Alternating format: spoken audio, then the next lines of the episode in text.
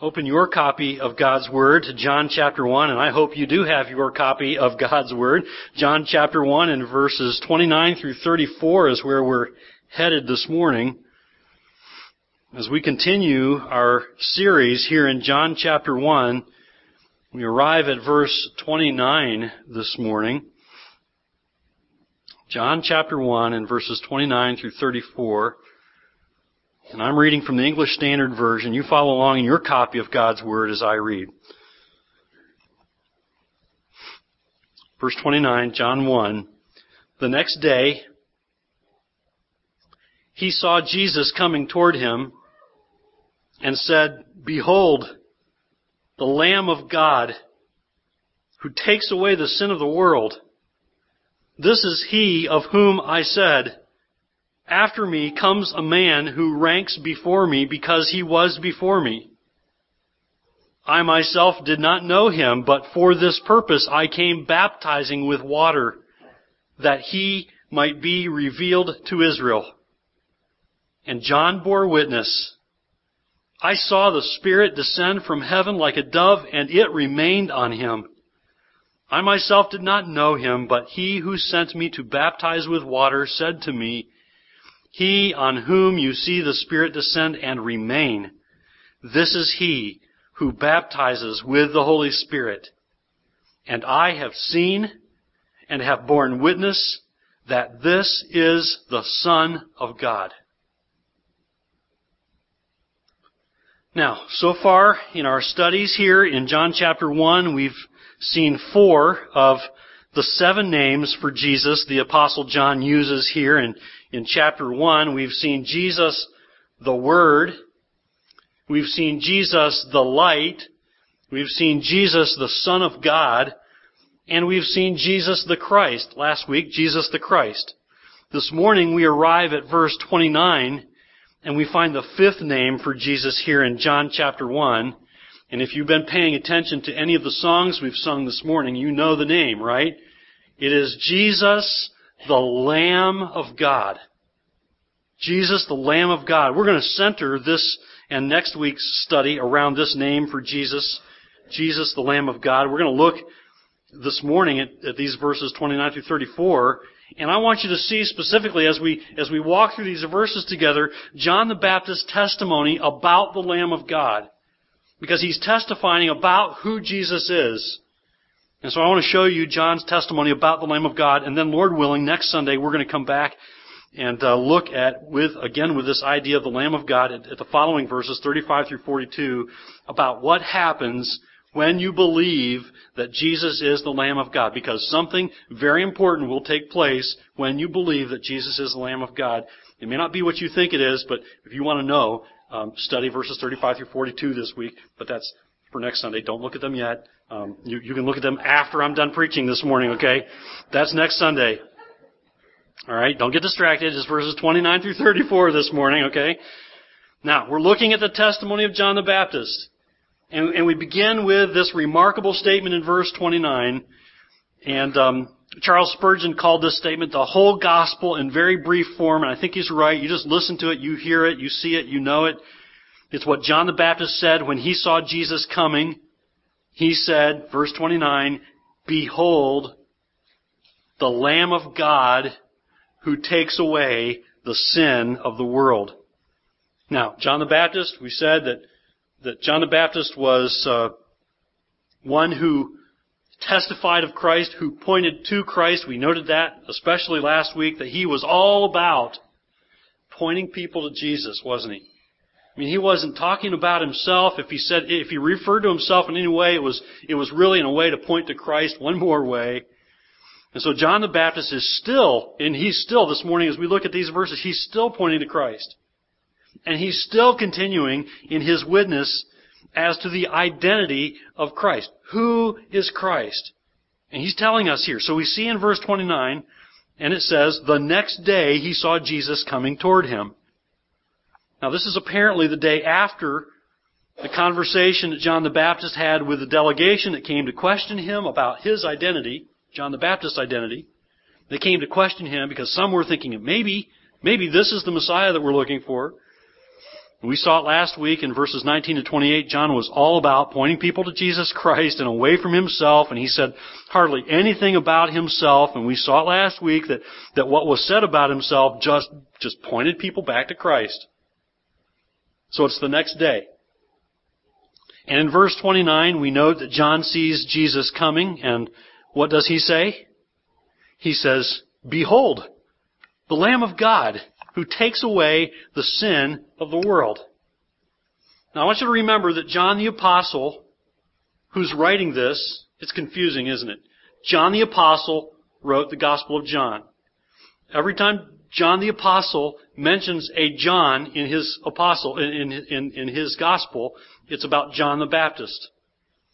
So, remember, John the Apostle, who wrote the Gospel, who's writing this, is telling about Jesus so that we will see Him for who He is, right? So that we'll see Jesus.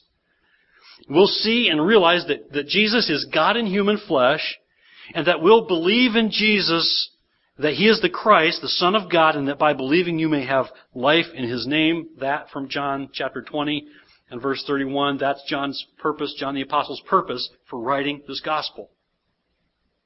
So that we'll see the testimony given by John the Apostle, John the Baptist, and many others. We'll see and hear their testimony, and we'll see and believe that Jesus is the Christ. And that by believing you may have life in His name. Now, is this the first time that John and Jesus had met? Is this the first time? You know your New Testament? You know the answer is no. This is not the first time that John and Jesus had met. For one thing, the context of the passage tells us that. But for another thing, remember, John and Jesus are related, okay? So they've probably known each other for a really long time. They're cousins. Alright? So remember, they are related. There's an indicator, of course, back in verse 26 that we saw last week that John had been with Jesus before this. There's also the clear statement in verses 32 and 33 that show that they'd been together before now when John does what? He points back to the point in time that he baptized Jesus. And so when you see this statement from John in verse 29, when you see this statement from John here, understand that he's not just now discovering, he's not just now learning who Jesus is, but he's pointing out to others who Jesus is. But having said that, note this, that, that John the Baptist, though related to Jesus, though he'd likely known Jesus all his life, did not know until it was revealed to him by God the significance of who Jesus Christ is. Really, who Jesus is, God in flesh. Okay? So John the Baptist did not know that about Jesus, his cousin, until it was revealed to him by God. This is who Jesus is. Now we're going to come back to that thought in a couple of verses, but first this. John sees Jesus coming, and once again, He's, uh, he's faithfully pointing to Jesus Christ, the Messiah. He's pointing people's attention of those around him to Jesus Christ, and he says, Behold! That's what you say when you look outside at the beautiful day, right? And you look at something, or if you look at our house like we did the other day, and we saw a turkey in the backyard, and I, and I was studying, and I kept hearing this, bloop, bloop, you know, it's like, would you guys knock it off for Pete's sakes? Around our house there's enough shenanigans, right? I say, knock off the turkey sounds. And to come to find out it was a real turkey, okay? And so my family stood at the window and they said, Behold! You believe that? That's not what we say, is it? We say, Look! That's what John was saying, alright? He was he said, Behold! He was saying, Look! Look! They're all gathered around him. He, he may be teaching them. We don't know that. But he may be teaching them. He may be preaching. And, and Jesus walks by. He may have a few people gathered around him talking to him. And he sees Jesus coming. And John says, Look! Jesus. That's the Lamb of God who takes away the sin of the world. Don't look at me. Look at him. He says, Look! Look, the Lamb of God this is important, people. He says, stop what you're doing. Stop listening to me. Start looking at Him. Here's the one I've been telling you about. He says, this is the Lamb of God. Now what does that mean? He says, look, the Lamb of God. And to us, you know, uh, if we're saturated with God's Word, the Lamb of God has a lot of meaning to us, doesn't it? But think about the people who were gathered around John the Baptist. Alright? They don't have they don't have their hearts saturated with the New Testament and Jesus Christ being the Lamb and shedding His blood for our sins. And what they have in their mind is, is a lamb that's sacrificed, a real lamb. Now, this is something that would have been very familiar to the Jewish people, the idea of a sacrificial lamb. And we're going to come back to this thought tonight and, and kind of go into a little bit of detail about what the Bible means when it calls Jesus Christ the Lamb of God and kind of some implications for us about that. So I'm not going to go into great detail, but I do want to tell you this about lambs and, and what, what they were thinking when John says, look, the Lamb of God. The Jewish people knew all about, and like you do, they knew all about Abraham and Isaac and about the lamb that Abraham was sure God would provide for the sacrifice and the lamb that God did provide for the sacrifice. And there was also the Passover lamb that they were very familiar with. It was sacrificed, and its its blood was was shed and then sprinkled on the doorposts. So they were very familiar with that sacrificial lamb, that Passover lamb. They were also very familiar with the sacrificial lamb that was offered up twice a day, morning and evening. They were very familiar with a lamb and its blood being shed as an offering, as a burnt offering. The lamb was slain. So Jewish people would have also known about Isaiah's prophecy in Isaiah 53:7 of a lamb that would be led to slaughter. Isaiah 53:7 says, He was oppressed and he was afflicted, yet he opened not his mouth, like a lamb that is led to the slaughter, and like a sheep that before its shears is silent, so he opened not his mouth. They'd have been familiar with that passage too. Now you know what that passage is about, right? That's prophetic about who? It's about Jesus Christ, right? That's about Jesus. And John's here pointing to him, knowing what these people are uh, have in their minds. They understand about the Lamb, and they understand about the sacrificial system. And what does he say? He says, Look. He says, Behold, the Lamb of God. Now that's a very special lamb, isn't it? Because he's the Lamb of God. He's also very special for other reasons we'll see. The Lamb of God you need to listen to this today. Listen. Jesus Christ, the Lamb of God, is the final sacrifice. They were, they were familiar, the Jewish people were very familiar with the sacrificial lamb, but it was a daily thing. Morning and evening, morning and evening, every day, every week, every year. Jesus Christ, once for all. The final sacrifice. Hebrews 7:27 says of Christ, He has no need, like those high priests, to offer sacrifices daily, first for his own sin and then for those of the people, since he did this once for all when he offered up himself, once for all. Now, throughout Israel's history, God over and over and over again made it very clear that sin and separation from Him could be removed only by the blood of sacrifices and that the lamb that was sacrificed, the lamb that was used for sacrifice had to be spotless. That lamb had to be perfect.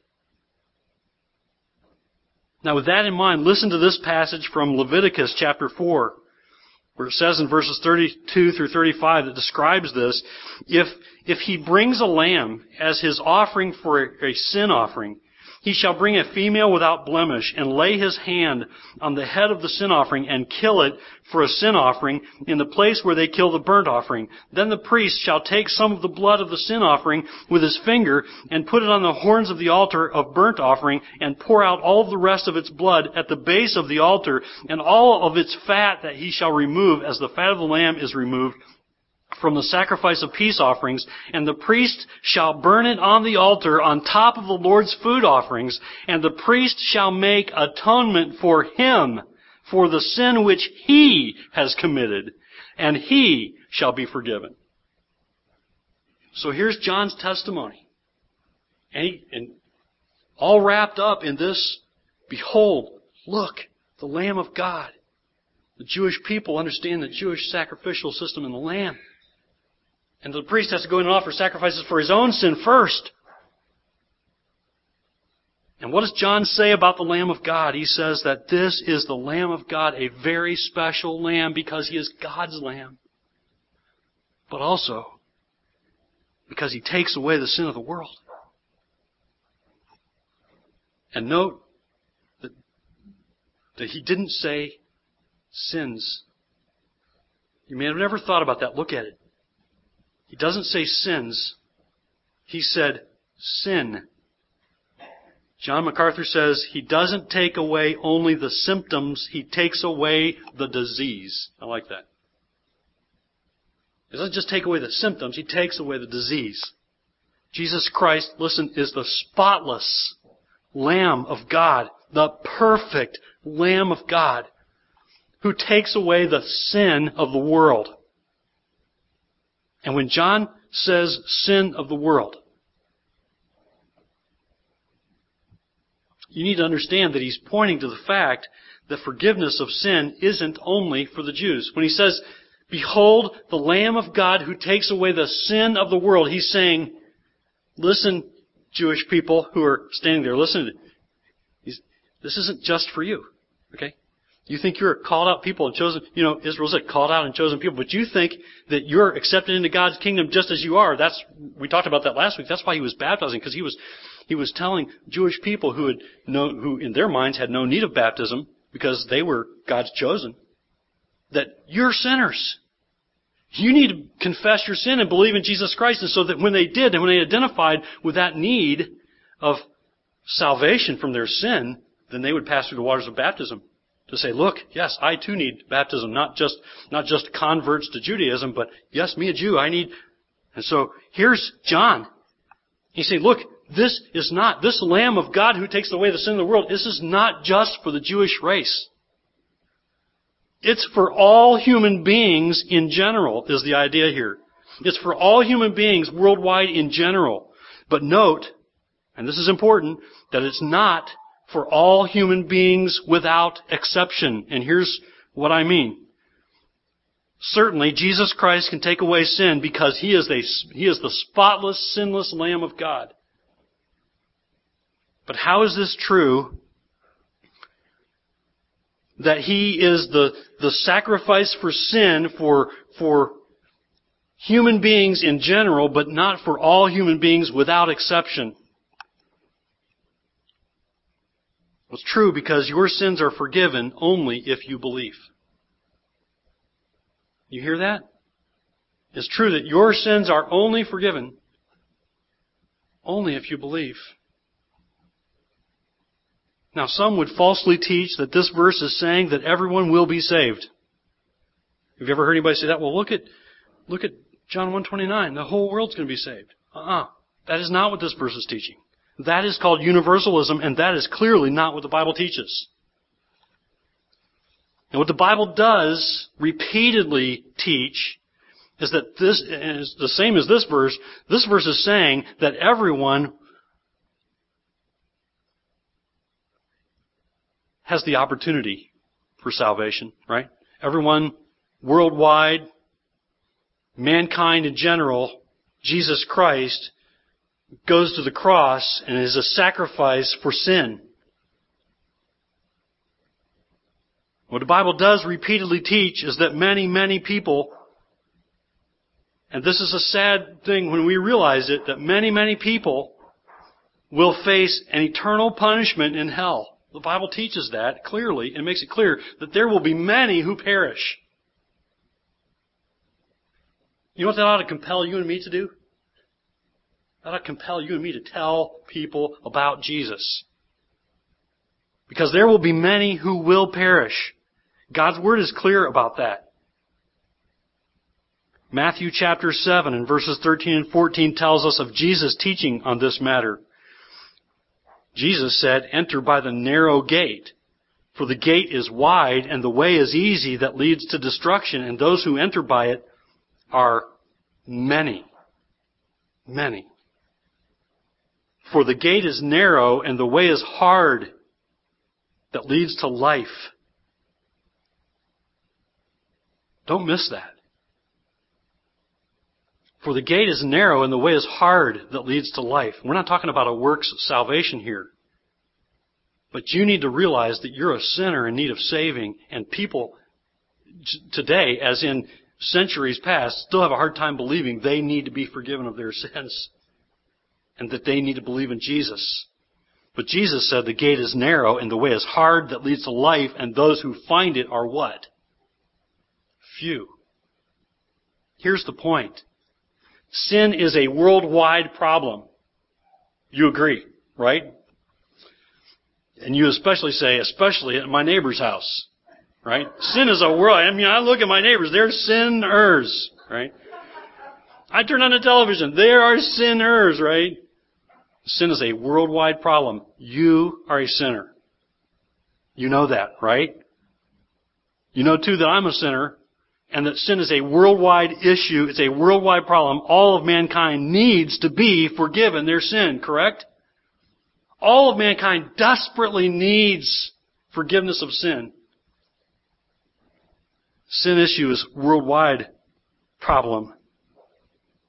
And it's without distinction. It's without race. It's without nationality. It is without ethnicity.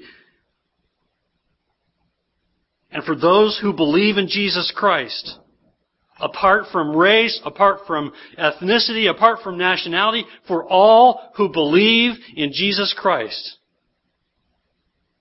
they have their sins forgiven. Their sin is forgiven. And it's because of the Lamb of God and the sacrifice of the Lamb of God. That's what John's statement is about, and that went counter to what the Jewish people were thinking because you know what they were looking for? They were just looking for a Messiah who would come along and set up his kingdom and, and set up his earthly reign, his earthly kingdom and, and make things better. I'll tell you what, Jesus makes things better, alright. Amen?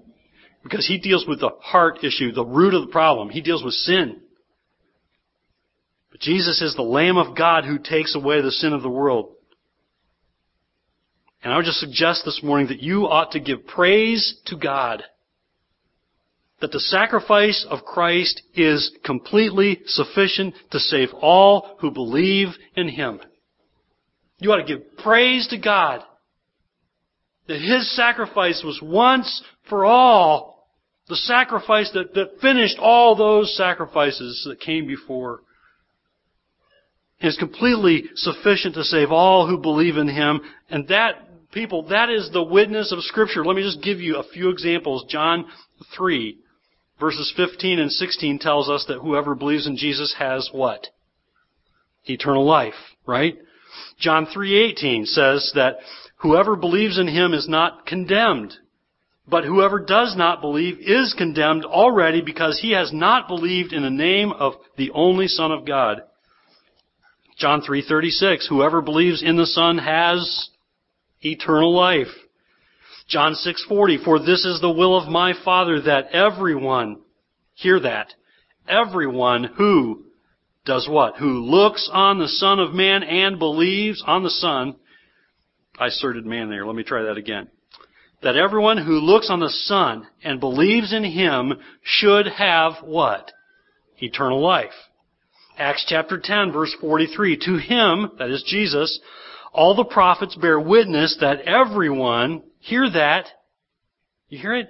Everyone who believes in Him receives forgiveness of sins through His name. Romans 1:16 For I am not ashamed of the gospel for it is the power of God for salvation to everyone who believes. You hear it, don't you? Again and again. And I could keep going. I really could. The witness of scripture is very clear. Believe in Jesus Christ and be forgiven your sin. Believe. There is no other way. And we all need our sins forgiven, or what? Perish in our sins, don't we? We die in our sins and we suffer eternal punishment in hell. That too is the very clear teaching of scripture and it's what we can conclude from, of course, those passages that I just called out. If you don't believe in Jesus Christ, the Son of God, the Lamb of God, you remain what? You remain condemned in your sin.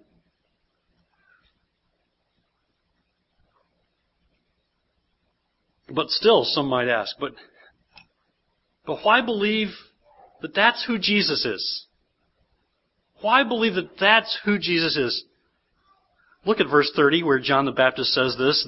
This is he of whom I said, after me comes a man who ranks before me because he was before me.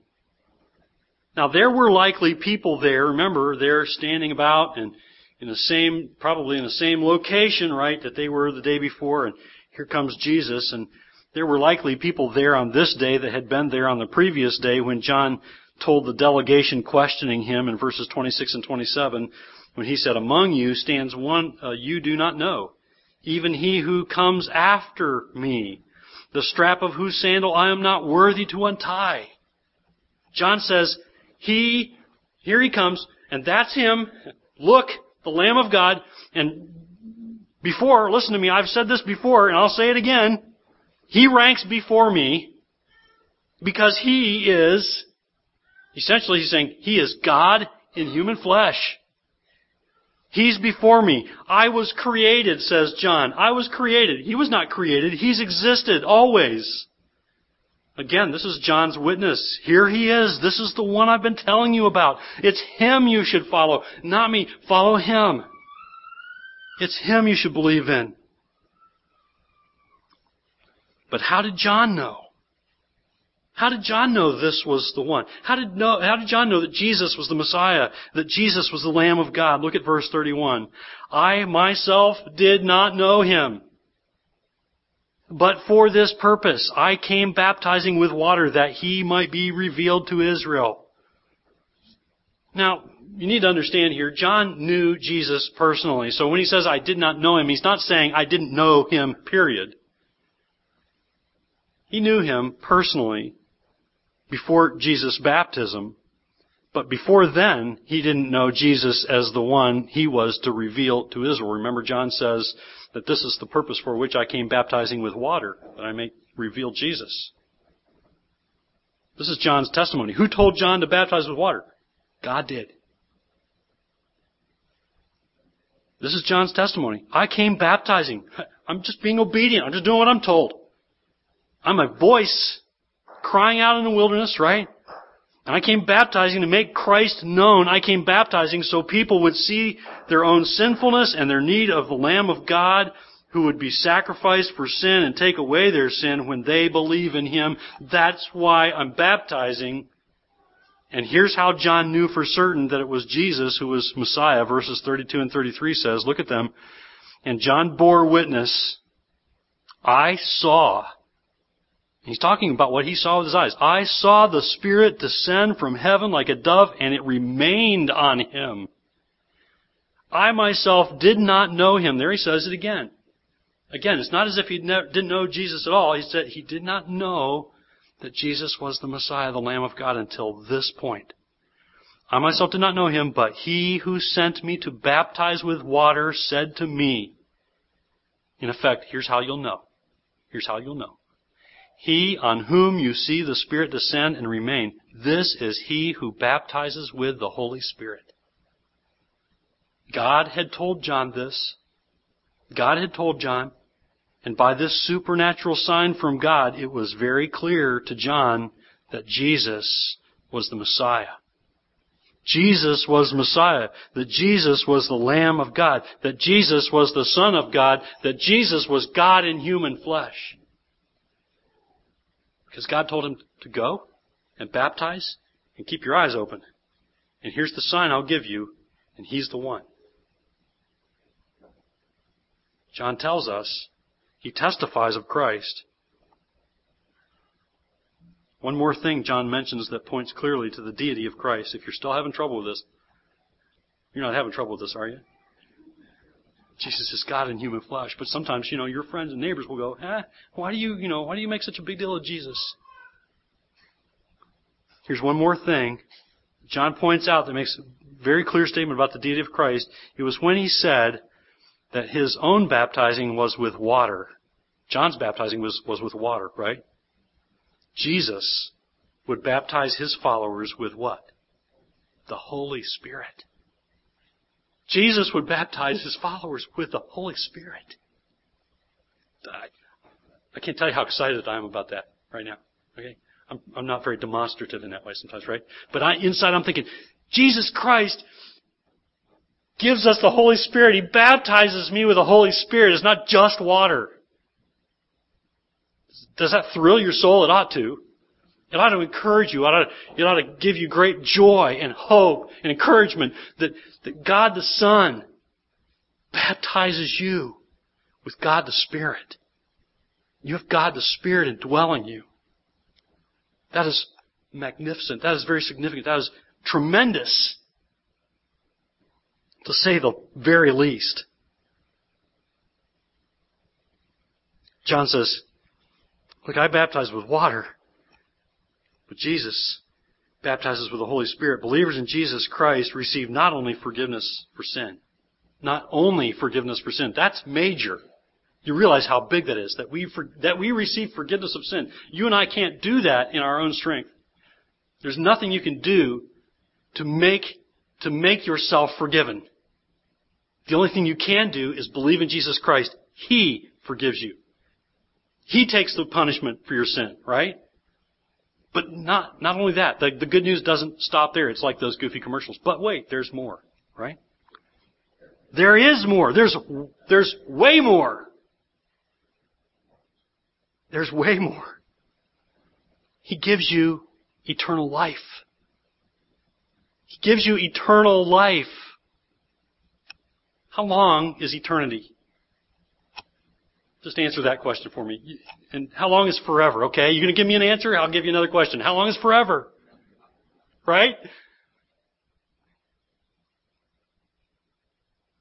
Jesus Christ takes the punishment for your sin. He forgives your sin. And He gives you eternal life. You ought to have great hope. Amen? But wait, there's more. Right? He gives you the Holy Spirit. It's like you get door number three too. Right? You get number, door number one and door number two. And you, I'm going way back for some of you, right?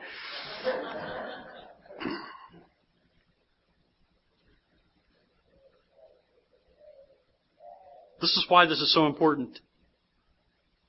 That, that Jesus Christ baptizes with the Holy Spirit. For one thing, it points to His deity, correct? It points to His, His, the fact that He is God in human flesh. But this is significant. Forgiveness of sins and eternal life brings great hope as we look to eternity. And yes, it brings great hope for today. But here's something that really brings hope for today. Extra special hope, an extra measure of hope for today. Because today, if you are a follower of Christ, you have the indwelling presence of God the Spirit living in you because Jesus Christ, the Lamb of God, paid for your sin on the cross and rose from the dead to defeat the grave and sin and death and Hades, right? and lives today and lives in you so that you can be done with sin. So that you can live today in the face of great heartache at times, great challenge at times, great opposition at times when you stand for the Lord Jesus Christ. He gives you His Holy Spirit. As we live in the here and the now, and we look forward to eternity and eternal life, we enjoy now the presence of the Holy Spirit working in us when we believe in Jesus Christ. And the Holy Spirit guides the believer into the truth, says God's Word, and that is specifically, let me just challenge you with this, that doesn't happen by osmosis. You need to open God's Word and you need to read God's Word for yourself, and then the Holy Spirit will lead you into that truth. Specifically, for the purpose of helping you obey. That's why the Bible says you'll know the truth and the truth will set you free. Because truth frees you from sin. Obedience to truth frees you from sin. And so you have this great hope as you live today. You have the indwelling presence of the Holy Spirit who guides the believer into truth, and that truth is specifically found in God's Word. And the Holy Spirit strengthens the believer to live with the truth guiding them. You need the truth. You need to open God's Word. You need to read God's Word. And, and I just, can I just encourage you here? If you think this is hard, please don't, please don't think it's hard. Please don't make it hard. If you if you don't make a regular practiced habit of reading God's Word, I can just simply encourage you to get into the Word and begin to read. You're going to have questions. You're going to see things that you're not quite sure about. And you may even begin to make notes about some things. Boy, I want to study this and I want to understand this better. But read God's Word because scripture often will help explain itself. As you keep reading, you'll understand. We talked about it Wednesday night. Don't just read a verse, read a paragraph. And my kids, when I asked them about that, what does that mean? Don't just read a verse. They said, read the whole Bible. I said, yes, it does. Read the whole Bible. But don't just read a paragraph, don't just read a verse, read a paragraph, right? Because you'll understand better. But, but by implication, don't just read a paragraph, read a chapter. Don't just read a chapter, read a book of the Bible, right? And for some of you, you just need to stop and read a book over and over and over again. And as you do, God, God will bless you with insights that you were unable to grasp before because you weren't really surrendered before the Word. And so the Holy Spirit equips you as you take in the Word. And gives you the Word, takes you into the truth and helps you live your life day by day because you have the Spirit. And because you're yielding to the God's, to God's Word. And this is why John testifies of Christ. He says it in verse 34. Look at verse 34. And I have seen and I have borne witness that this is the Son of God. He says, I've seen it and I'm here to witness. I'm here to tell you, look, look, the Lamb of God who takes away the sin of the world. This is why it's so important to believe in Jesus. This is why John the Baptist is a beacon of truth, a shining light, a voice that calls out to people to believe in Christ, and you and I should be too. If we're followers of Christ, we should be beacons, we should be voices who call out to people, know Jesus, know who Jesus is, and believe in Him. Because those who believe have life and the life of the Holy Spirit at work in them, drawing them to the truth, drawing them through life with the truth to help them face all of life's journeys. Those who believe have life, they have eternal life, and they have the life of the Holy Spirit at work in them, and that because Jesus is the Lamb of God. Who takes away the sin of the world. So can I just act like John for a moment? Look. Look to the Lamb of God and believe. Look to the Lamb of God and believe.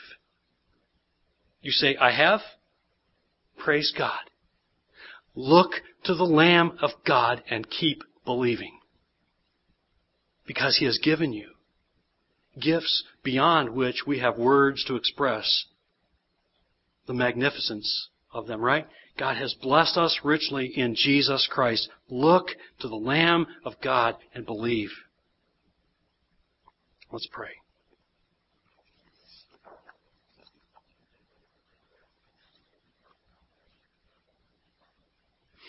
Precious Heavenly Father, Oh, how we thank you for the Lord Jesus Christ. How, how privileged we are to have your word, to be able to hold copies of your word in our hand. God, help us. Help your children to not neglect your word. That we would see these truths and many, many more. That they would build us up and encourage us and equip us to leave this place and to go out into the world in which you have us living, where you've put us, to live for your glory, that we might point at Jesus and say, look, the Lamb of God who takes away the sin of the world. Will you believe? God help us to be those people who live with this realization of the, the wonderful blessings that are ours because Jesus Christ is the Lamb of God. God help us to honor and glorify the Lamb of God with our lives, with our service, with our obedience. And oh God, I pray, those who do not know you as Lord and Savior, Father, those who do not know the Son, those who have not looked to Jesus, the Lamb of God, and believed, God, I pray, melt their heart of stone. Draw them to yourself and, and help them to see and believe and trust. God, help them. Help us to be faithful to share this wonderful news. And then God help us to be faithful to live in light of these powerful and wonderful truths that we might have constant joy and hope in knowing who Jesus is and what He has accomplished on our behalf. God, give us strength and wisdom to live for your glory that we might make him known to the world in which we live. In Jesus' name we pray. Amen.